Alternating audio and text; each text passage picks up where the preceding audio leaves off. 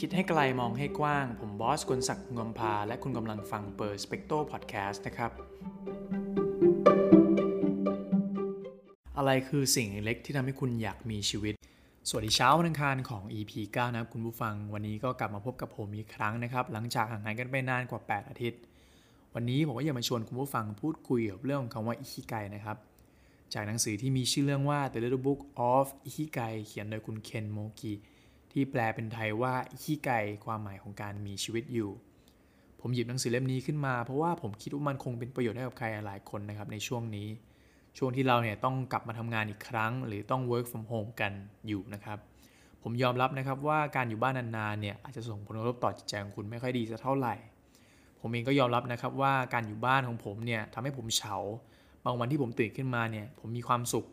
บางวันเนี่ยอาจจะเศร้า ผมไม่รู้คุณผู้ฟังเป็นหรือเปล่านะครับ แต่นี่คืออาการของผมนะครับ ผมยอมรับว่ามันไม่ค่อยดีสักเท่าไหร่ ผมเคยคิดเสมอนะครับว่าผมเป็นคนที่ introvert แต่การกักตัวไม่ได้ไปไหนเนี่ยทำให้ความคิดของผมนั้นเปลี่ยนไป เพราะมนุษย์ทุกคนต้องออกบ้าน ออกไปหาแสงแดดหรือสังคม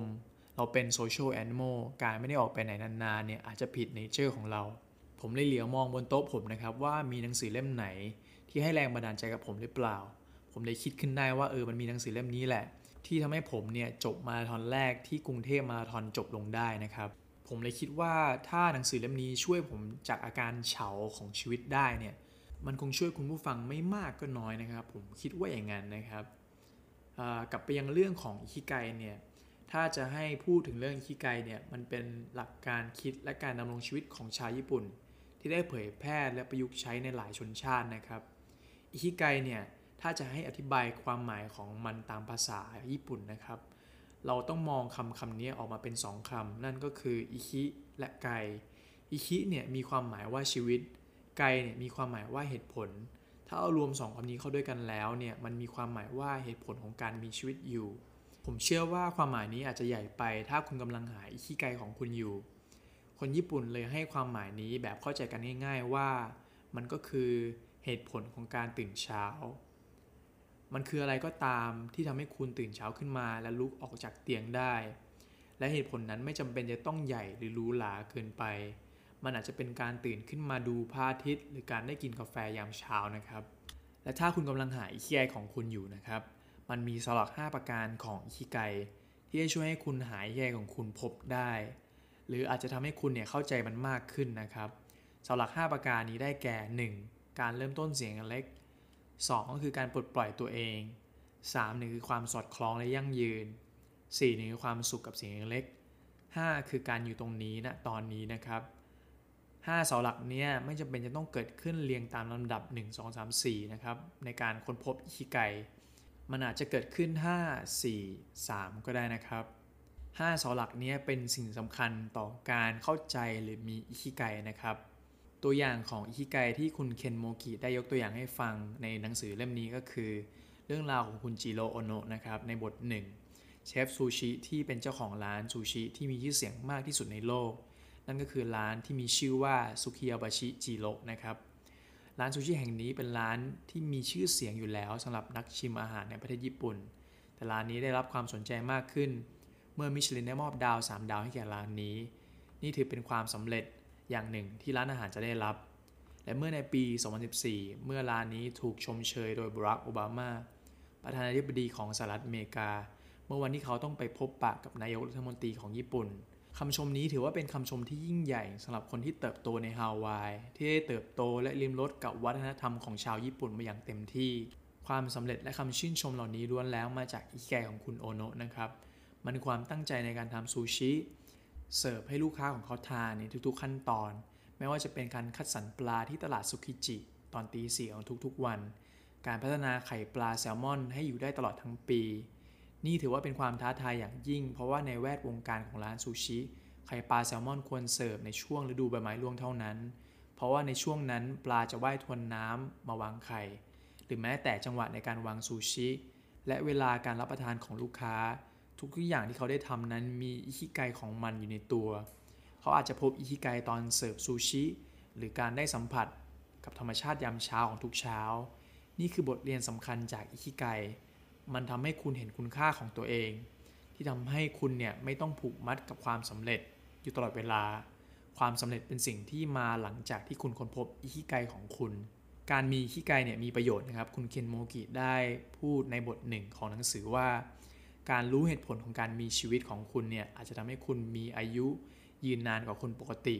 ใน TED Talk ที่มีชื่อว่า How to Live to Be 100 Years โดยคุณแดนบูตเนอร์คุณแดนได้พูดเกี่ยวกับอิคิไกว่า มันมี 5 พื้นที่บนโลกที่เรียกว่าพื้นที่สีน้ำเงิน ที่ได้ขึ้นชื่อว่ามีประชากรที่อายุมากสุดอาศัยอยู่ 5 สถานที่นี้ได้แก่โอกินาวาประเทศญี่ปุ่นซาเดเนีย ประเทศอิตาลี นิโกยาประเทศโคสตาริกา อิคาเรียประเทศกรีซ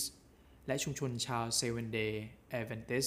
ของรัฐแคลิฟอร์เนีย ประเทศอเมริกา และใน 5 พื้นที่นี้โอกินาวามีประชากรของคนเนี่ยอายุมากสุดนะครับ และเมื่อไปสำรวจโอกินาวาก็ได้พบว่ามีคนอายุร้อยปีอาศัยอยู่เป็นจำนวนมาก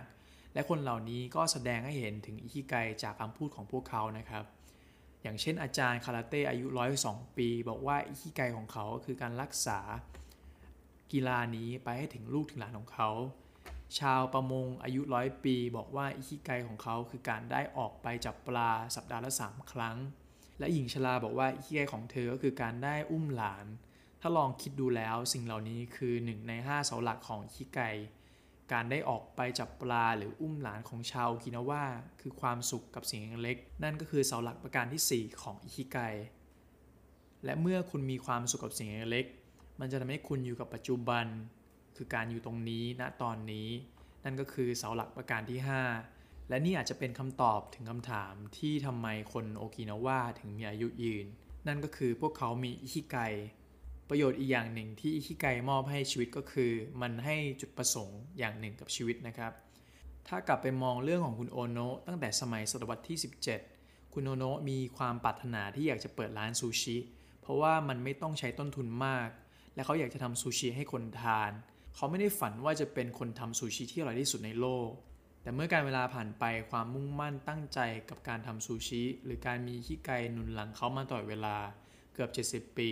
มันทำให้เขาเนี่ยไม่ได้หยุดการพัฒนาการทำซูชิของตัวเอง เขาเลยได้ถือว่าเป็นคนที่ทำซูชิที่อร่อยที่สุดในโลกถึงแม้ในตลอดเวลา 70 ปีเนี่ย มันอาจจะทำสิ่งเดิมๆ และน่าเบื่อ แต่ในมุมมองของเขา มันทำให้เขามีความสุข และนี่แหละคือเสาหลักแรกของอิคิไก มันคือการเริ่มต้นสิ่งเล็กๆทำมันไปเรื่อยๆ แล้วอยู่กับมันอย่างมีความสุข คุณเคนโมกิได้บอกว่าอิคิไกไม่จำเป็นจะต้องอยู่ในคนญี่ปุ่นเพียงอย่างเดียว แต่คุณอาจจะหามันเจอได้ เขาได้ยกตัวอย่างเรื่องเก้าอี้ที่เขาพบในสหราชอาณาจักร เมื่อในปี 1990 เขาได้เดินทางไปทำงานวิจัยหลังปริญญาเอกที่มหาวิทยาลัยเคมบริดจ์และต้องได้ไปพักอยู่บ้านศาสตราจารย์ผู้มีชื่อเสียงคนหนึ่ง ศาสตราจารย์เขาได้ชี้ไปยังเก้าอี้ตัวหนึ่ง ที่มีความพิรุษในการออกแบบและก่อสร้าง ที่ไม่สามารถขายได้ในตลาดแน่นอนแต่อาจารย์ของเขาได้เล่าในขณะที่ตาของเขาเต็มไปด้วยประกายว่าป้องเขาได้ออกแบบมันขึ้นมาและประกอบมันขึ้นมาให้เขา นี่คือความหมายทางจิตใจล้วนๆถ้ามองมันจากความรู้สึก และนี่คืออิคิไกมันคือเสาหลักประการแรกของอิคิไกนั่นก็คือความสุขกับสิ่งเล็กเดลัยลามะได้กล่าวไว้ว่า the purpose of our life is happiness happiness is the meaning of our life long lasting happiness come from the mental หรือจะพูดง่ายๆ ก็คือความสุขที่แท้จริงมาจากจิตใจของเรา เหมือนเรื่องเก้าอี้ของศาสตราจารย์ที่มหาลัยเคมบริดจ์ที่เก้าอี้ตัวหนึ่งมีคุณค่าทางจิตใจอย่างมาก และสิ่งนี้ทำให้ชีวิตของเขาค้นพบอิคิไก และถ้าคุณยังหาอิคิไกของคุณไม่เจอ ตลอด EP นี้คุณผู้ฟังสามารถถามตัวเองได้ตลอดเวลาว่า อะไรคือสิ่งเล็ก ที่ทำให้คุณมีความสุขทางจิตใจและการใช้ชีวิต